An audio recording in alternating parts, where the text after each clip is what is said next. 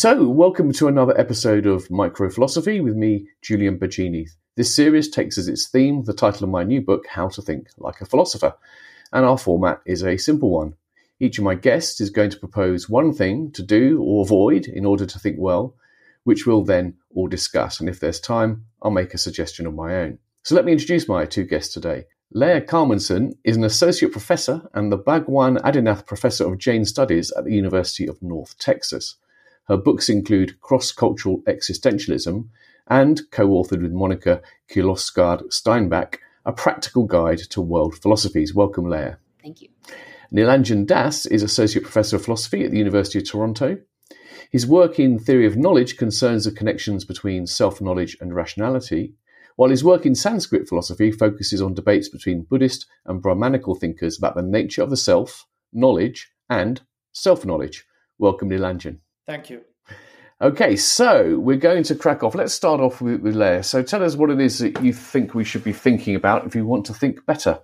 This is a great topic, and thanks for thanks for having me. So I, I became interested in this oddly enough after returning to the Greeks from a long time of not really reading much about uh, Greek philosophers, and I was reading the work of Pierre Hadot, uh, who talks about philosophy and contemplative practices and what he calls the spiritual exercises that used to be part of Greek philosophical practice. So that got me thinking a lot about the role of contemplative practice, the role of a kind of mindfulness training, both in philosophy in terms of, like you say, how to think well or, or things that enable us to think well, but also really as a kind of a philosophical methodology in its own right, that, that part of what you can think is actually enabled by the contemplative practice. And of course, that's true for many of the other traditions in which I work Buddhist philosophy, Jain philosophy, uh, Chinese philosophies but my my sort of thinking about this as a contemporary uh, methodology within sort of the academic discipline of philosophy today was inspired by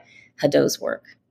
So, I mean, people who are come to philosophy through the Western tradition will sort of hear the phrase contemplative, contemplative practices and, like me, not even be able to say it, let alone understand it.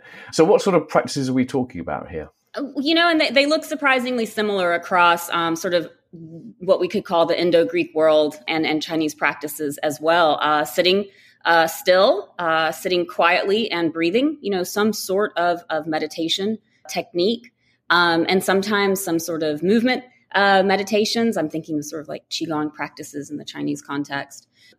They also include practices like memorization, memorizing texts, committing them to memory so that you can contemplate them in sort of calm moments, sort of a stoic insight here, right? Contemplate them in calm moments, but also draw on these philosophical insights in moments that aren't so calm, right? So in the midst of daily life and all the anxieties, you, you still have committed something to memory that serves you, right? Um, and you draw on it because of your your ability to contemplate it, or you've you've absorbed it contemplatively, which prepares you to use it in life.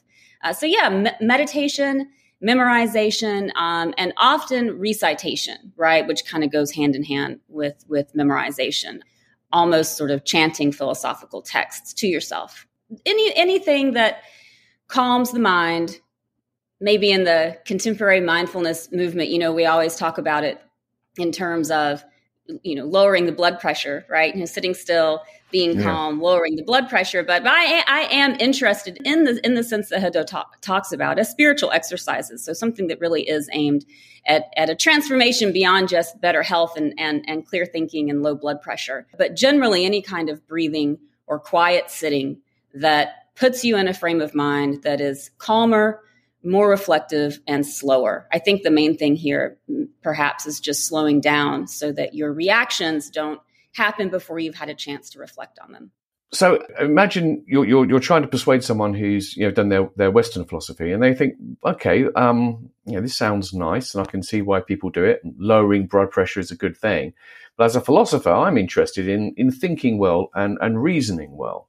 So what's this got to do with with my philosophizing? It's odd. I don't know if I'm going to say anything here that you know your average therapist wouldn't say to you, you know, in in, in the chair, uh, which is just that you know try to do that when you're agitated, right? It's quite difficult. So I, I think it's it's a very commonplace experience that we do need to be in a calmer slower frame of mind in order to do our jobs as philosophers. Um, I think we all understand the difficulties of doing our jobs when we're agitated uh, or stressed or multitasking, um, scattered, right? When our attention is scattered. Uh, and so even if, if, I mean, I would think, and you know, maybe you can, you can sort of imagine what the pushback would be, but I, I have a hard time, you know, imagining what the sort of pushback might be only because it is such a common experience and it seems almost so commonsensical once you think about it like of course to do my job well i do need to be in a calm frame of mind yeah, no, I mean, I've asked those questions not because I, am skeptical myself, but because I'm just aware that this is un, something that's unfamiliar to people. And it seems to me, right. you know, as you say, it's kind of obviously correct. And I, but I think one issue sometimes philosophers suffer from uh, a slight overconfidence, maybe, and they don't really think that you know their frame of mind or their emotional mood is going to interfere with their reasoning right? They think they're above that because they're professional thinkers. Whereas actually you only need to have gone to a few seminars to see you know someone is in a bad mood that day. Uh, they're not engaging in the same way as when they're feeling uh, calm and relaxed. Nilanjan obviously you know you've done a lot of work uh, sanskrit philosophy. I take it this is all very familiar to the kind of traditions you've uh, worked in. Yes. So, one thing that is very interesting about what Leah is saying is the way contemplative practices sort of create a mental state which is conducive to doing philosophy. But there is also this other approach on which basically contemplative practices is a method of discovery. It's not just a matter of creating a background mental state which is conducive, but in fact, it takes helps us take philosophy further. And that is actually much more common, I think, in the traditions I am familiar with, like in both Brahminical thinkers as well as their Buddhist counterparts. Okay, now, again, uh, the sort of more Western analytic philosophers are going to get an alarm bell ringing there. They're going to think, what, what are you suggesting that by getting to certain states of mind, we sort of gain mystical insight beyond appearances into the true nature of reality?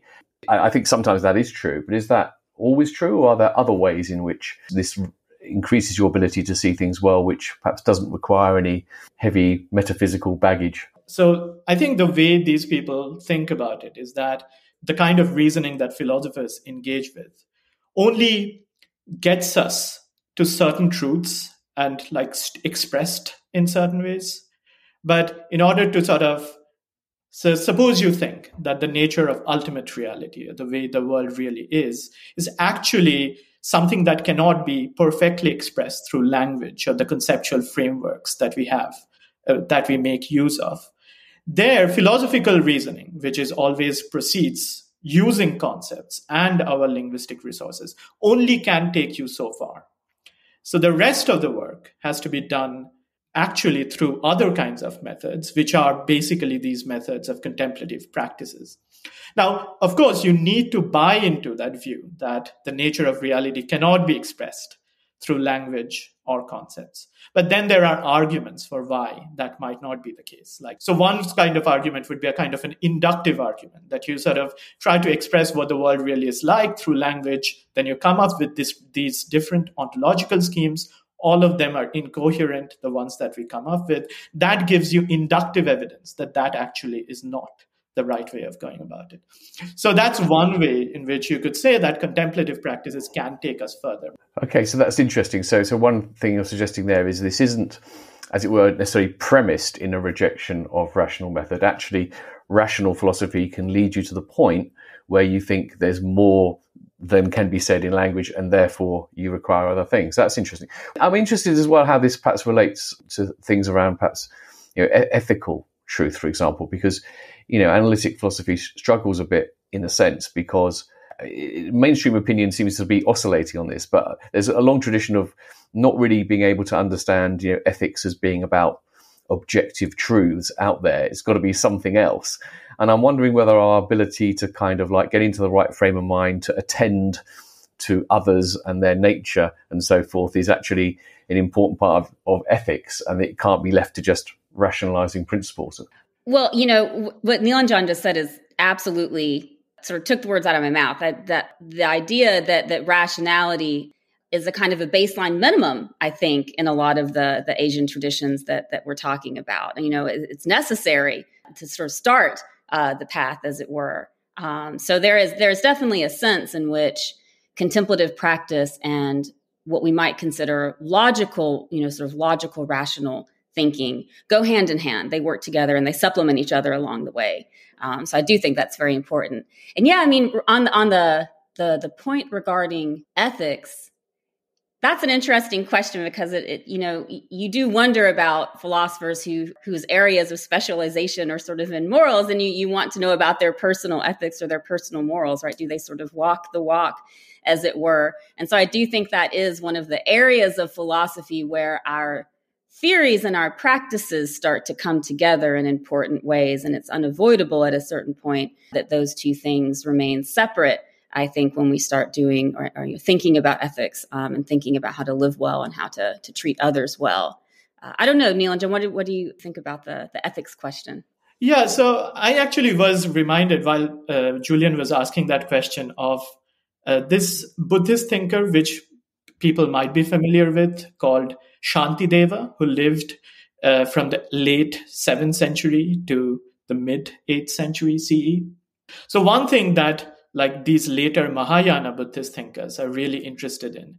That the role of philosophy for them is to actually achieve a certain kind of moral perfection. So, where they become these morally ideal agents called bodhisattvas, who essentially delay their own liberation, their own freedom from suffering to free everyone else from suffering. And one thing that Shantideva does is that he mixes together. So, he has this excellent text called uh, the introduction to the practices of the Bodhis- Bodhisattva called Bodhicharyavatara. And what it does is that there we see that combination of both meditative practices and rational thinking in the service of achieving an, a moral ideal.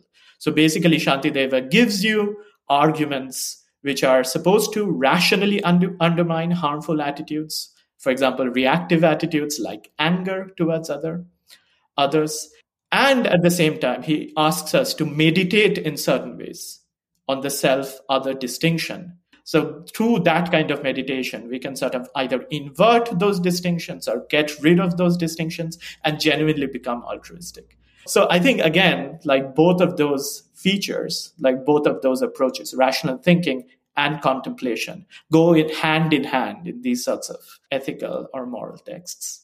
A couple of things just to pick up on there. I mean, one is that I think that what both of you have said has been a helpful uh, corrective. I think a lot of people, when they think about, in a fairly uninformed way, the differences between dominant Western philosophies and non-Western philosophies, they think it's about uh, there are sort of these sort of binary distinctions, right? So embracing practices like meditation rather than reasoning, etc., etc.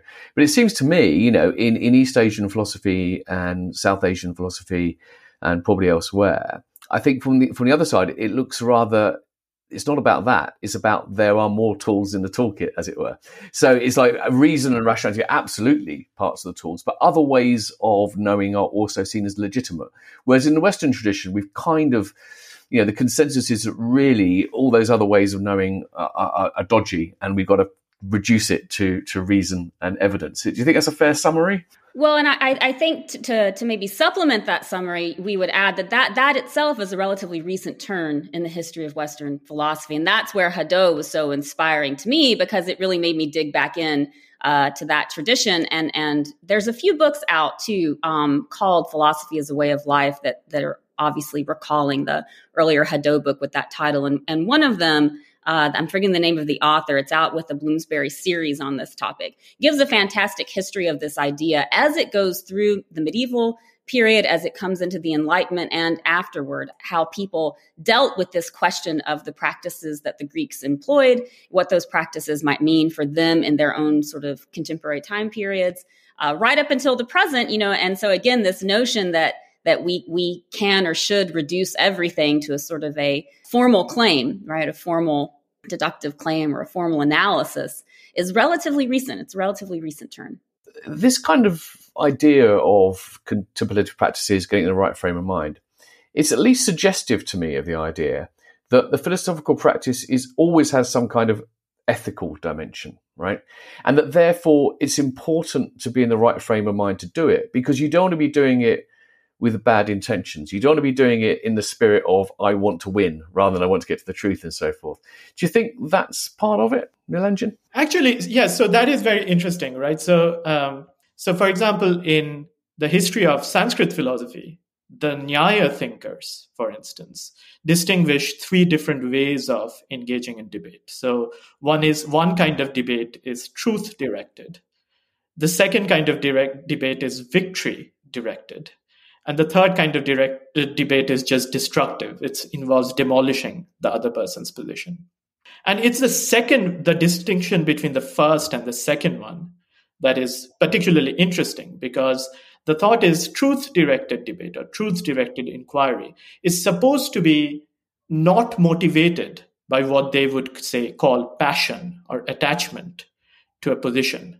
So the idea is that victory directed debate always arises when the two sides are attached to their position, maybe because of some emotional reason. That is why they are only interested in winning and not discovering the truth, which might be contrary to the view that they're attached to. Now, one thing that the Nyaya thinkers don't really talk about, which Leah is pointing us towards, is this idea that what are the preconditions of these different kinds of inquiry? And the thought might be that contemplative practices might be important because they allow us to engage in one kind of inquiry rather than the other kind of inquiry. So this is actually, there are suggestive hints, for instance, in Vatsyayana's commentary on the Nyaya Sutra, where he seems to be saying that, look, only if you are kind of are in the mindset where you're disengaged from your sort of other practical interests and you're really interested in discovering the truth, only then can you engage in truth directed debate, which he calls vada. Right, that's a fantastic point because how how do you know when you're truth motivated or victory motivated, right? Unless you're doing some sort of self-reflection or some sort of contemplative work to be able to identify your own biases, your own emotional reactions, your own inclinations um, and to sort of have a, a, a, rein on those. So there's a sense in which we're still talking about reining in the emotions, uh, which also is, I think, a very sort of topic uh, central to the Western tradition as well. But we also are, are, talking about reining in the emotions here. And that's especially true. I'm thinking here of, of East Asian traditions, of Chinese philosophies, that reining in the emotions and, and finding balance there uh, is necessary if you intend to be truth directed in any way.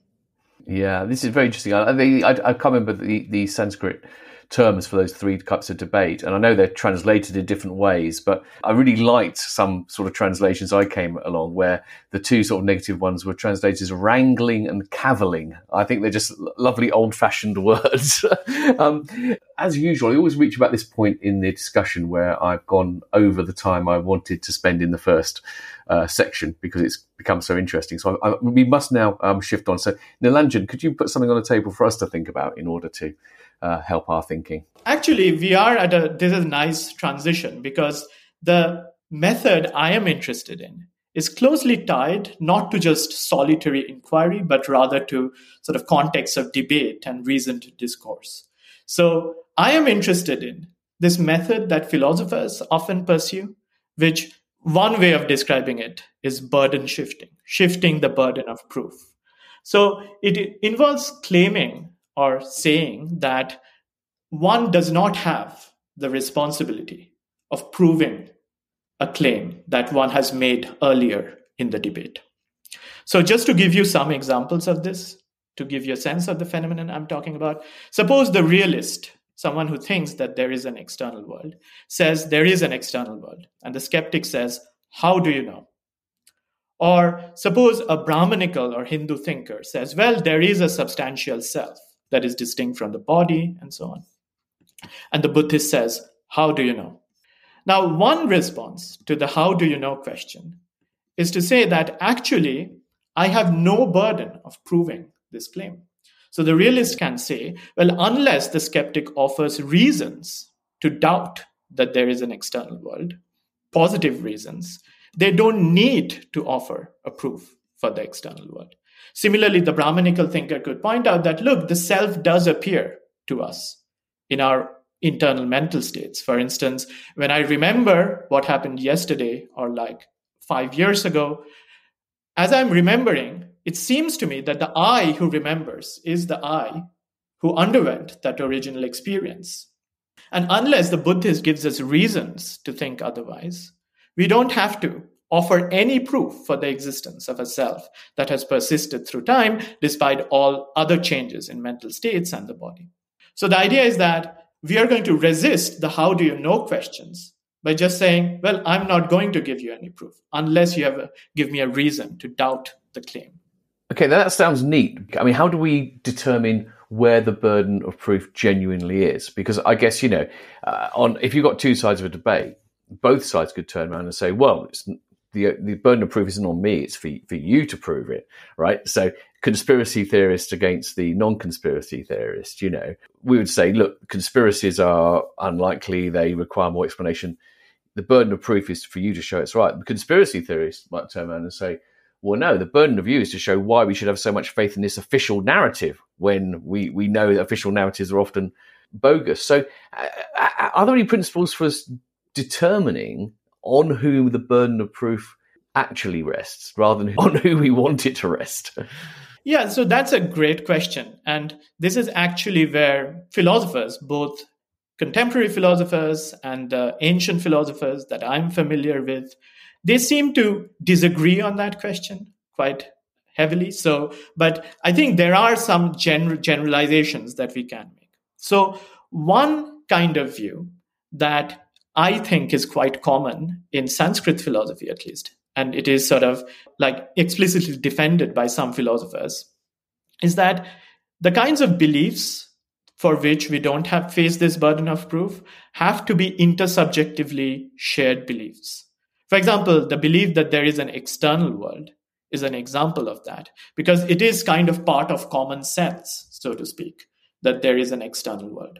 Similarly, in the case of the self, the thought is, well, we all experience that phenomenon where it seems to us that I am, for example, we are the same self that underwent the same experience before.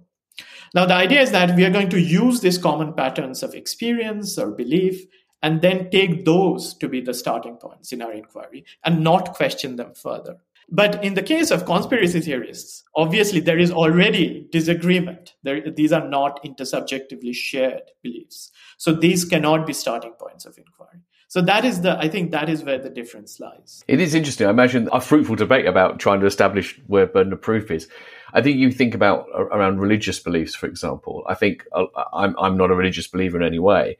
And I kind of think the burden of proof is definitely on the religious because, you know, whatever religion someone believes seems to be contingent upon a certain historical and geographical context, and and clearly disagree. So it, it, seems to take some sort of special claim to think that your religion is right, whereas it takes no special claim to think that it isn't. But I can imagine a response to that. Um, Leah, what are you making of this burden of proof? I think it's a really interesting and sort of fantastic technique in argumentation, right? And I, I, couldn't help, though this maybe is a little off topic. Of course, I couldn't help but thinking of what the Buddhist responses are, you know, to why why we should question our memories of of who we were in the past and our our sense of continuity, right, of a self over time. And the Buddhist response there is sort of like, well, when I have a memory, what I'm remembering is some sort of a present sensation that I was having at the time, right? Not this sort of underlying uh, assumed metaphysical substance we might say that is that is the self. So of course that's where my my mind went when we were talking about shifting the burden there. And i think this you know maybe this is a great transition point from the contemplative practice to this topic because i think there is a sense here in which we have to think deeply about what seems commonsensical to us in order to practice this philosophical methodology of shifting the burden effectively and well right? That we have to be honest with ourselves about what we are directly experiencing and thinking of this as a, a conversation among people and a, a, sort of a group activity, right? What we are intersubjectively experiencing directly and what are the metaphysical assumptions that we're bringing to that experience in order to explain it. I mean, I'm wondering whether it sounds like you know, where the burden lies is something which is going to be contingent upon where we are, and and could also be something which is constantly changing. And um, I'm, I'm, about to use the word Bayesian theory, even though I don't really understand it. But the basic principle of Bayesian theory, I think, is that you know probabilities continually have to get updated on the basis of what knowledge you have. So I think you know I'm imagining what you both said is consistent. So in other words, from Nilanjan's point of view, when the Buddhists came along with this challenge, the burden of proof was on them because you know there was wide intersubjective agreement there was a self we have an experience of a self the simplest explanation of that is that there is such a thing and it abides right so then the burden of proof is on the buddhist but actually as as leah says when the buddhists present their arguments for it actually they're highly persuasive arguments and and then perhaps the burden of proof then shifts the other way. So given what the Buddhists have said so persuasively, the the burden of proof is on other people to turn it around. So I mean, it could be a bit like you know a, a game of tennis, Nilanjan. Can I push back against that a little bit? Because it seems to me that the, if you look at the early Buddhist arguments, which are actually presented as arguments, right? They often are arguments from the absence of evidence. So, against the self, for instance. So, one arg- famous argument that the fourth, fifth century philosopher Vasubandhu gives it's an argument that basically, if there were a self that is distinct from the body and mental states, then either we would perceive it or would be able to make an inference in favor of it, right? And the claim is well, we can neither perceive the self nor make inferences about it. So there is no self. So basically, that's a move where he's saying, well, given that there is no positive proof for the existence of the self, either from perception or inference, there is no self. That's a very questionable argument. If you thought that, well, the existence of the self or the existence of the external world is something that we have to be able to give positive proof for. So this is also his argument in the 20 verses against the external world, which is basically saying, well, none of the arguments for the external world succeed. So there is no external world. Not immediately obvious that we should be asked to give arguments for the existence of the external world. And it seems to me that there we will ultimately in our inquiry at some point will will hit bedrock. Now obviously as Julian is pointing out the bedrock might shift in different contexts. But there will be a bedrock. There will be these starting points that we have to take for granted. And it seems that the, the fact that there's an external world might be one of those sorts of like claims that count as bedrock, at least in some debates, some philosophical debates.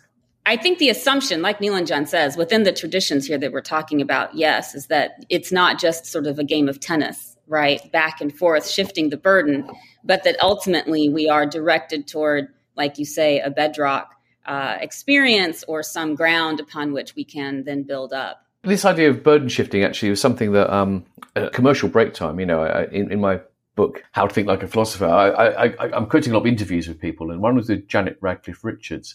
And she has an interesting idea of this when it comes to, to ethics.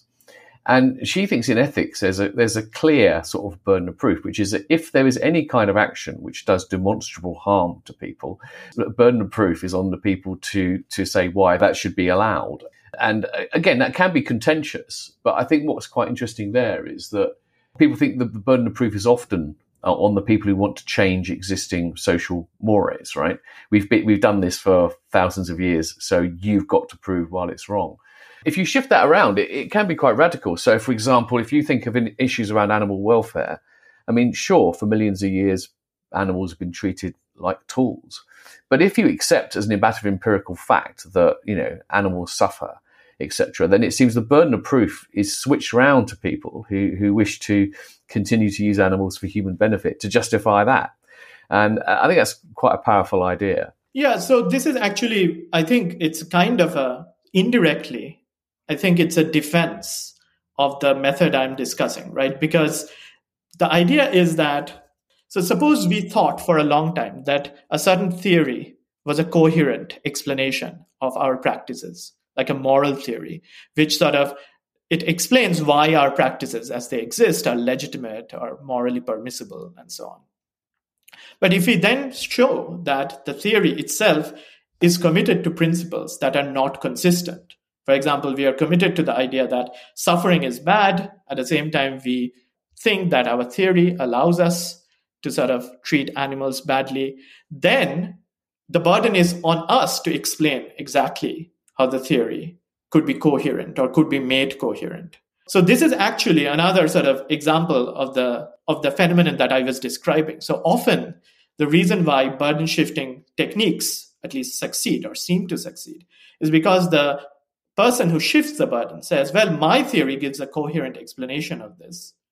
But every other alternative that you come up with is incoherent or suffers from internal inconsistencies. So my theory is the only game in town. So I have no burden of actually proving it. But if it turns out that my theory is also incoherent, then I do face a burden of proof for the theory. Well, listen, let's, um, let's just move on to sort of just briefly, last segment. I'll put something on the table myself. I was trying to think of something which might relate to the, the two things you, you, you've been talking about. There's something I think philosophers are good at, or at least they should be good at. And I'm curious if you perhaps can give me examples of where they haven't been good at this, which is resisting the lure of what you might call cluster thinking. So it seems to me that people often make assumptions about what views go together. And I think that's often disastrous. So, for example, I think that because climate change, the climate change issue became very associated with the liberal left in a lot of Western countries, then right wing parties, you know, just thought it was a liberal left issue rather than just seeing it as an issue which is about scientific facts and, and something we have to do. And I think this kind of clustering of thoughts, assuming that certain thoughts go together, is something that, that often hinders our, our, thinking, right?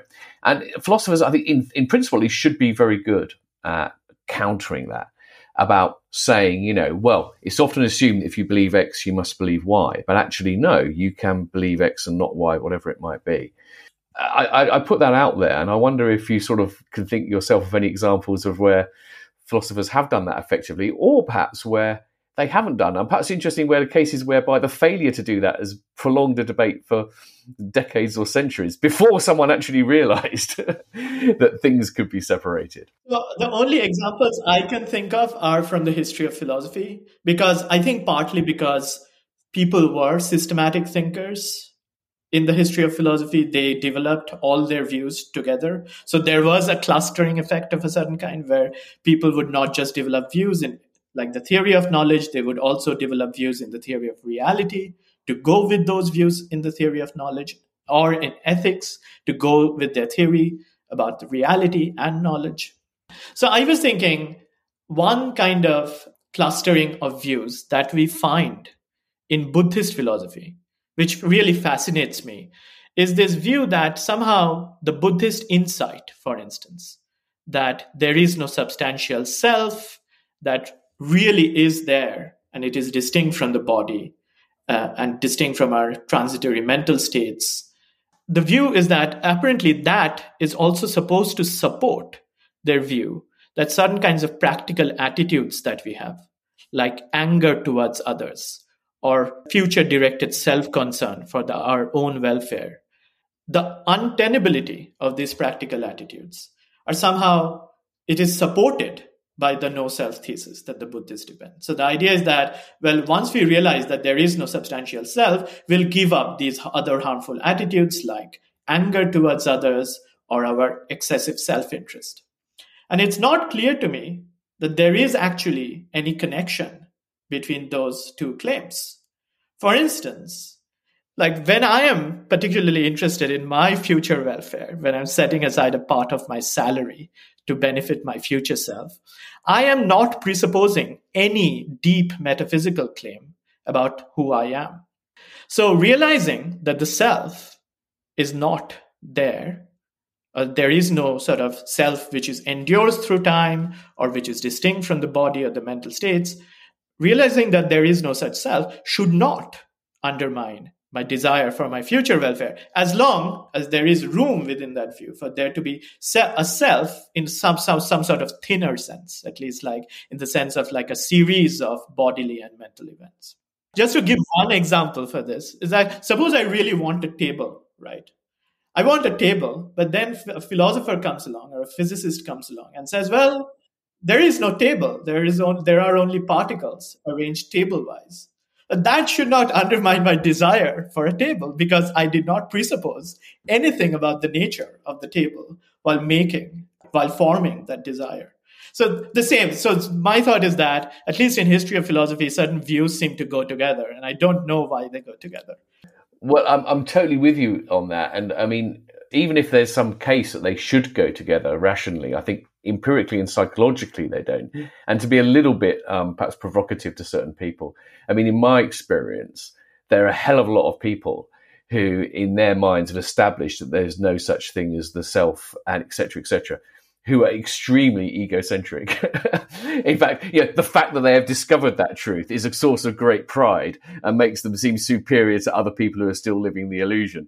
So I think that is certainly the case. Um, um, have you got any thoughts on this? That's fantastic. Yeah, you know, I really like the the reference to kind of system building in philosophy, and I think about what I've often thought to myself as a kind of anti-metaphysical term that underlies both, you know, 20th century, say, continental thought and analytic philosophy, right? This sort of turn against metaphysical speculation. You're either going to engage in analysis and argumentation on the one on the one side, or sort of ph- phenomenological introspection, you know, but you're you're turning away from that kind of metaphysical speculation. But I think another way to say that, and maybe a better way to say that, is you're turning away from philosophical systematizing, right? You're just taking things one piece at a time. This this one argument in front of me is what I'm going to engage, or this one experience, you know, is what I'm going to sort of reflect on phenomenologically, and I'm not going to engage in this larger uh, attempt to sort of make a parallel, right, and start to build out my system and start to have an ethical component and the the ontological component and and, and all those things. And I do think that that it's interesting because that is a bit of an example of sort of cluster thinking, as, as the way you put it, on the part of of philosophers. And it does take me back then, right? Because you know, full disclosure at the beginning, you said something about the contemplative practices can we can we have them without all the metaphysical baggage and you know i'm fully on board with the metaphysical baggage um, but i think i think that the systematizing move though does take our attention away from what is the real social value or a real social value of philosophy, which is resisting, like you say, I really, this is a really fascinating, I hadn't heard that term before, cluster thinking.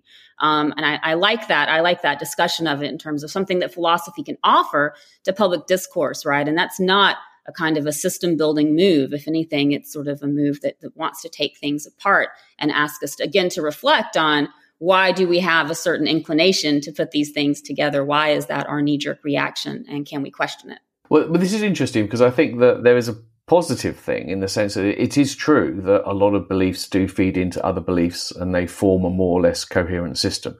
And so, yeah, but where one thing genuinely does follow from another and it genuinely does fit together, it's appropriate that, that they should do so. And, and thinking through the consequences of a view so that one realizes a view on this may have an effect on that is important.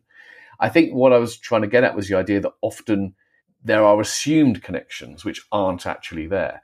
So in a way, you know, it's good to be systematic and to see the connections between things, but in a sense, we should be minimally systematic. systematic. That's what I'm suggesting. We should only make as many connections as are actually there, and avoid slipping into the trap of of lumping things together. And again, and there's a sort of a much broader point about this. I think you know, you both of you work in in Northern Western philosophy, and I wonder if one of the uh, one reason why a lot of people have a certain resistance to sort of taking these traditions as, as, seriously as they do is they make certain assumptions about what comes with it right? They think you know if you're going to go into what we call indian philosophy well you know you've got to buy into in the orthodox schools into sort of certain set of beliefs about the sacredness of of the ancient vedas whatever it might be. So i think that sometimes assumptions about what comes with the journey stops people from even beginning it in that case. I don't know if that's an experience you've had so, yes, I think students do have that sort of an apprehension when they take, for instance, so I teach a class on the self in classical South Asia. And there we do talk about precisely these debates between the Brahmanical thinkers and the Buddhists. And the Brahmanical thinkers, more or less all of them, they accept the epistemic authority of the Veda when it comes to the nature of reality as well as practical matters about what we should be doing. But it seems to me that in most of these debates, because their interlocutor is someone who does not share that assumption, the arguments, they don't, none of the religious assumptions that they have actually figure as premises in the arguments. So, in some ways, the arguments are supposed to stand on their own. In fact, they're supposed to sort of independently confirm the theories, the religious assumptions that they subscribe to. So, in that respect, the role of reason there is quite independent of their background religious assumptions. Obviously, it's supposed to help us have confidence in those assumptions, but they're supposed to stand on their own. So, in that respect, I find these arguments quite undogmatic and uh, so, something that is amenable to an independent assessment. Yeah, and I like to think that the situation is changing, you know, in academic philosophy. Honestly, I think it's just a, a situation in which previously most people's exposure to any Asian traditions, for example, uh, would have been sort of these very early classics. Um, so it's as if you had been introduced to the European tradition and maybe all you knew was like, I don't know, the Hebrew Bible and Plato's dialogues. Like those were the two things you got. And you were going to start sort of, and maybe the Odyssey, right? And you're going to start sort of making, making sort of conjectures about, about Western culture based on those three things. Uh, and I think it's just a lack of familiarity with the long scholarly and intellectual and academic traditions and institutions that have been, you know, throughout South and East Asia uh, for all the years, you know, since these very early texts uh, were produced. Uh, it's just a lack of familiarity with that material because when you get into it, much of it looks quite pedantic and just like academic philosophy today. Well, look, um, thanks very much to, to you both. I mean, you're, you're, you're both here partly, know, I, th- I thought of both of you because both both of you um, gave talks in the Royal Institute of Philosophy lecture series on expanding horizons. Uh, both of those are available online. So if people would like to uh, hear more about Nilanjan's view, views on Buddhist arguments about nature of the self and, and Leah's ideas about contemplative practices, they're both online and, and very good, very interesting, and very accessible. So thanks for that. We're well into the series now. We've had already uh, four episodes before this. Peter Adamson, Lisa Bortolotti, Rebecca Buxton, Claire Chambers, Patricia Churchland, Owen Flanagan, Tom Kasulis, and Lucy O'Brien. They're all conversations that I've enjoyed. So please do you know download those back episodes and have a listen to them. But for now, I'd say thank you so much to Nilanjan Das and Leah Kalmanson. Fascinating conversation. And so until next time, if nothing prevents, goodbye.